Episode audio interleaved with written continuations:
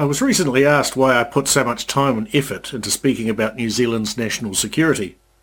The same reason you should, I replied. For our children, nieces, nephews and their children. Hi, I'm Simon Ewing Jarvie.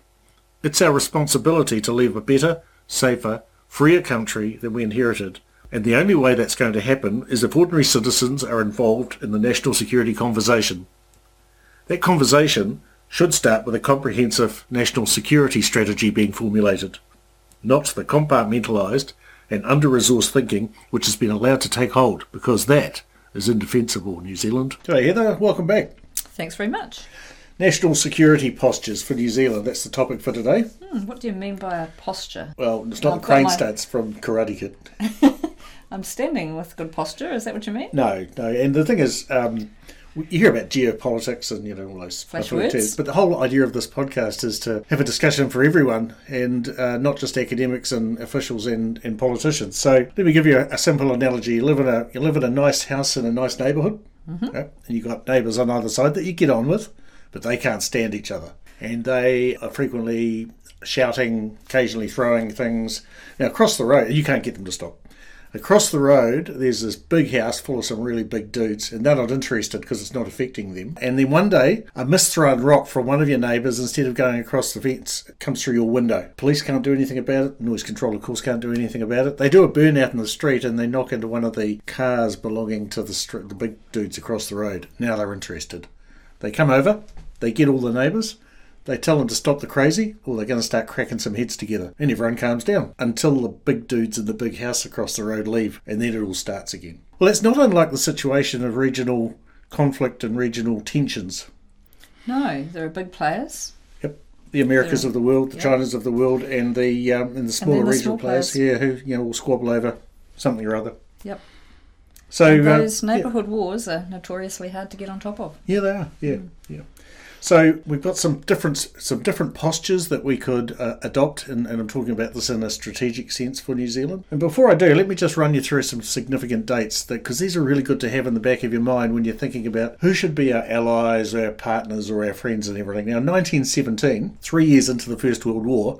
America joined in. In 1941, in late 1941, only after they were attacked at Pearl Harbor did the Americans join in. Two years after the start of the war. Yeah. And I mean, they'd been cooperating in other ways. End of 1941 into January 42, the Arcadia Conference is significant because it really set out the agreement of Europe first, Germany first, as in we're going to fight, we're going to fight a holding war in the Pacific with the Japanese, and we're going to deal with Europe first because otherwise Russia might get overrun. And one of the um, outcomes of that was that Churchill was prepared to fight in Burma to protect India rather than protect Australia. Curtin, the Prime Minister of Australia, brought one of his divisions home. So, you know, the moving parts of actually how partnerships and alliances work out isn't cut and dry when you say, well, there's a war, so we're all in here. Uh, and so we've got we've got a bit to talk about there. So those learnings of history are important when we're trying to predict the future.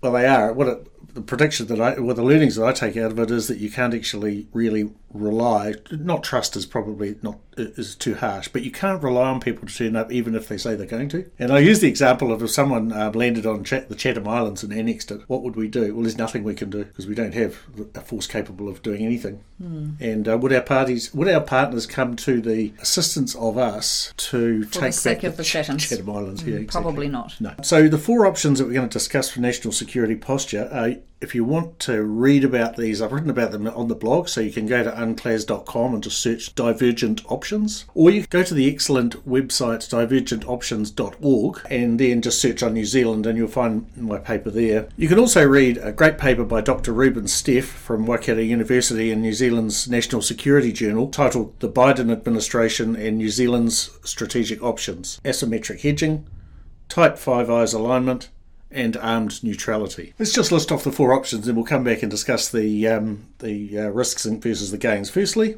option one is to maintain armed alignment with our traditional allies and partners: the US, the UK, Australia, Canada. Second option is to seek out new treaties, new alliances, new partners, and potentially those more aligned to protecting our economic interests. Option three is a strategy of armed non-alignment. So, you know, we've got teeth, we'll use them, but we're not actually in anyone's camp. And option four, which is similar but quite different politically, is armed neutrality. And if you think Switzerland is a good example of an armed neutral country, there is a fifth one which I discounted when I was looking at it, which is unarmed neutrality, and it's simply not workable because we'd have to surrender our economic, our exclusive economic zone because we hmm. couldn't enforce it. So, is there an easy solution? I'm assuming there's pros and cons for each. Yeah, there is. So, that's four options that New Zealand could take, for different postures. I don't hear much discussion about these things, and yet um, I pay more attention than most probably to what's happening in the national security space. No, well, there isn't there isn't much you know that grand strategy discussion. Uh, where are we now? Pretty much the same place we were at the end of the two world wars. You know, buddies with the USA, UK, Australia, Canada to a lesser extent. And yet Um, the world's changed significantly in that time. Yeah, it has. Yeah. and whether we like it or not, we ultimately rely for our national security on the nuclear umbrella protection of the Western world. Hmm. So New Zealand at the moment is adopting option one, I'm guessing, maintain armed alignment with traditional allies and partners. That's where we are at the moment. Yeah, well, it's just the default position, status quo, never really gets challenged. Except we've had chal- we've got changes happening in New Zealand uh, in terms of how much what percentage of GDP governments are prepared to spend on defence as a starting point, uh, and also what sort of interaction there is between security agencies. Yeah, so two two part. I mean, the, the GDP percentage spend thing won't really take you anywhere useful in a national security sense. Uh, it sort of reflects after the fact what you what you did, but not whether it was well spent or not. Sort of like the family budget. You you bought your too many chippies. Yep. So we might decide that option one still is the right one, but it needs it needs a, a review at least. Yep. And some discussion. What about option two? So seeking new treaties and allies, partners more closely aligned to protecting economic interests. What are the pros and cons there? Hmm. Well, just crossing over from option one to option two, we have to remember that in other people's worldview, our our friends' enemies are our enemies, whether we want that to be the case or not. And so, as near peers or great power conflict emerges, and it is emerging, you can't you can't say it's not. Then who we are seen to be friendly with, to some degree, determines who our perceived enemies are, or who perceives us as enemies. And so, in the second option, there's the the alternative view of thinking about, well, do do we need new alliances? Do we need to think about, say, protecting our economic interests? And in the most extreme example of this quite you know, theoretical approach, why would why would we not have a mutual defence pact with China? I mean, they're our biggest trading a trading partner. partner. Yeah. Yeah, I can hear the sabers sabers rattling out there, so I'll just lock the door. But remember, they China was an ally of ours during World War Two. We're talking about getting into the fringes of the quadrilateral, the what I call the Pacific Area Treaty Organisation. One of the four of those players is Japan, who was quite prepared to invade and occupy New Zealand not that long ago. They So currency printed. yeah, and maps. so time time changes things. So we need to instead of focusing on oh it's just always been that way or it's always going to be that way, think about what's what's realistic. What what do we need to do to keep New Zealand safe now and in the future? Should we, for instance, align with other countries in the TPP where uh, we have significant trading economic bases or other RCEP and other uh, organisations like that, ASEAN. In the modern world, it is trade that drives a lot of decision making, isn't it, in terms of our international relationships? Yeah. And if we um, consider ourselves a, a Pacific nation, why shouldn't we consider being um, the lead or a lead for a, a Pacific Nations Mutual Defence Pact?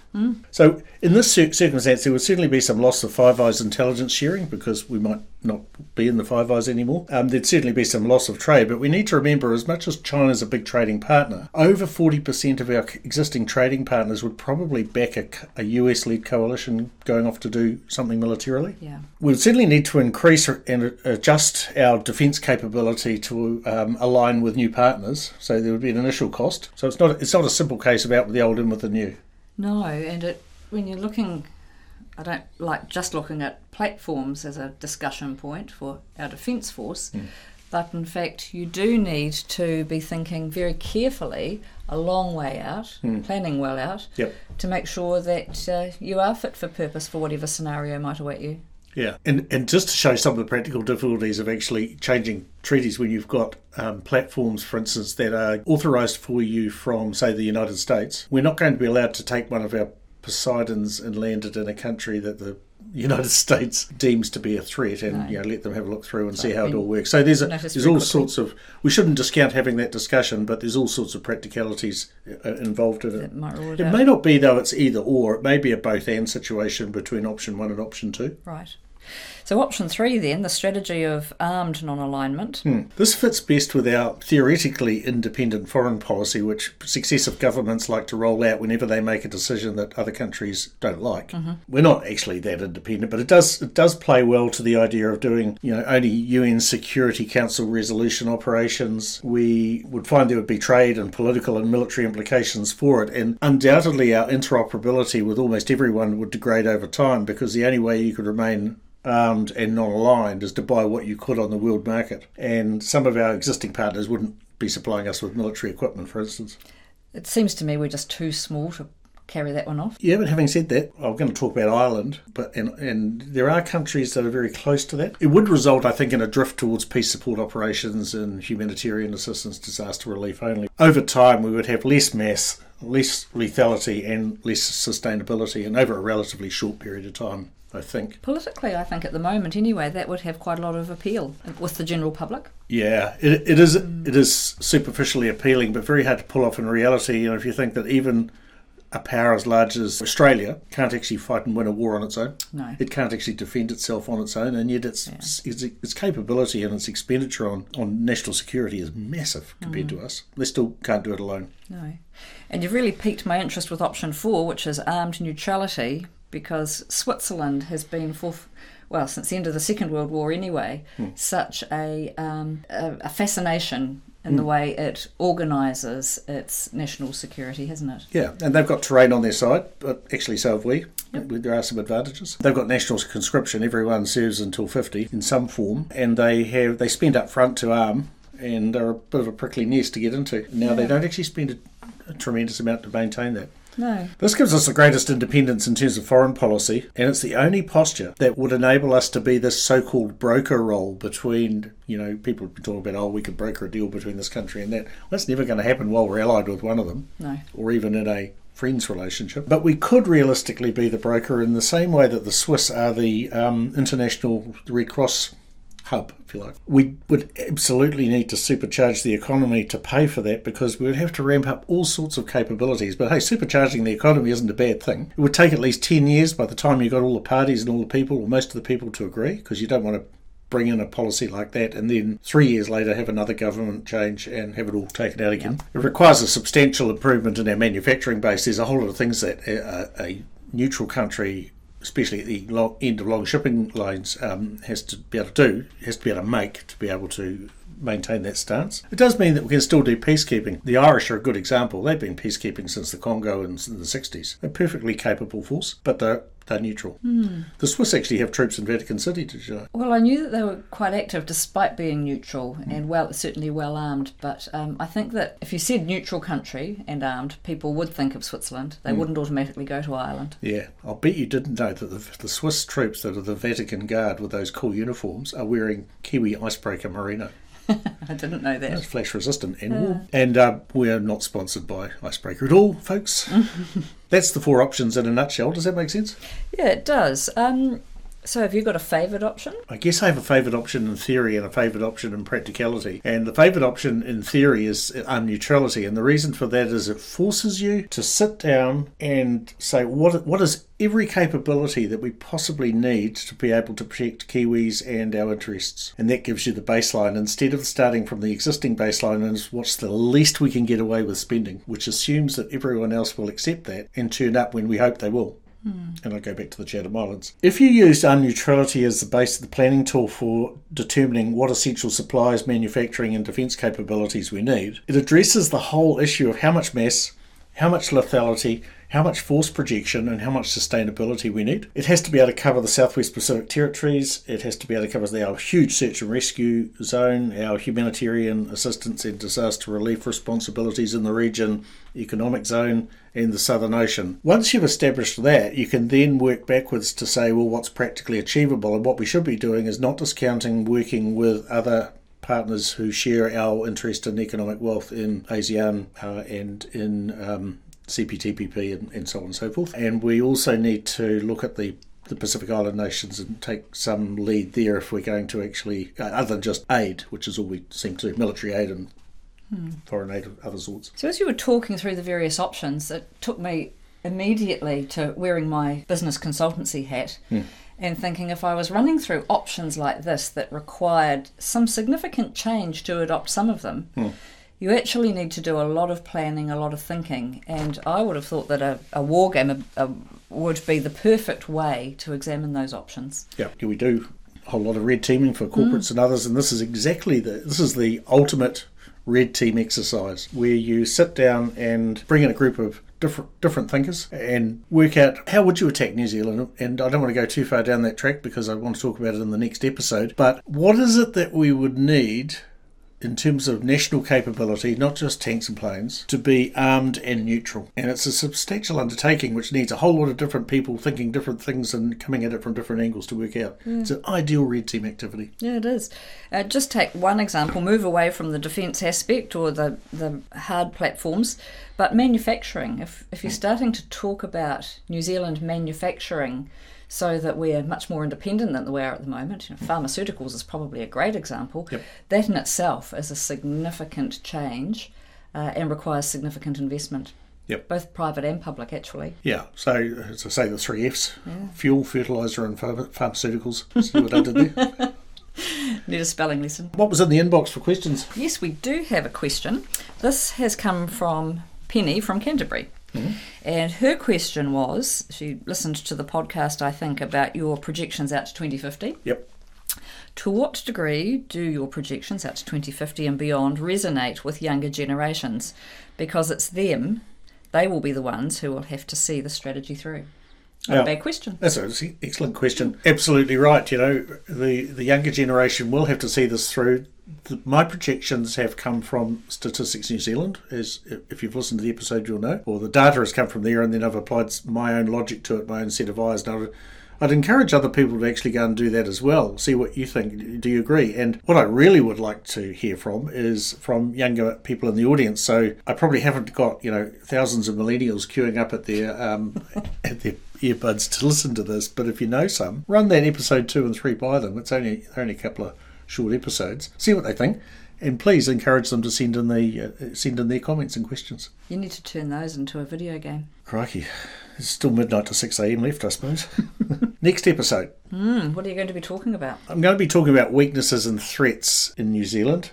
And I want to go back to, uh, I referred in an earlier episode to attack versus invasion. I want to talk about attack versus invasion versus occupation of New Zealand and the surrounding waters and territories that we're interested in, and how I would create and operate a red team to show how that's how that should be assessed. Hmm. I'm looking forward to hearing that. That's it for this episode of Indefensible New Zealand. Thanks for joining the national security conversation. If you found this podcast episode useful, please subscribe and share it with your friends. For more information on New Zealand's national security or to send in questions for the series, please go to my website, unclas.com.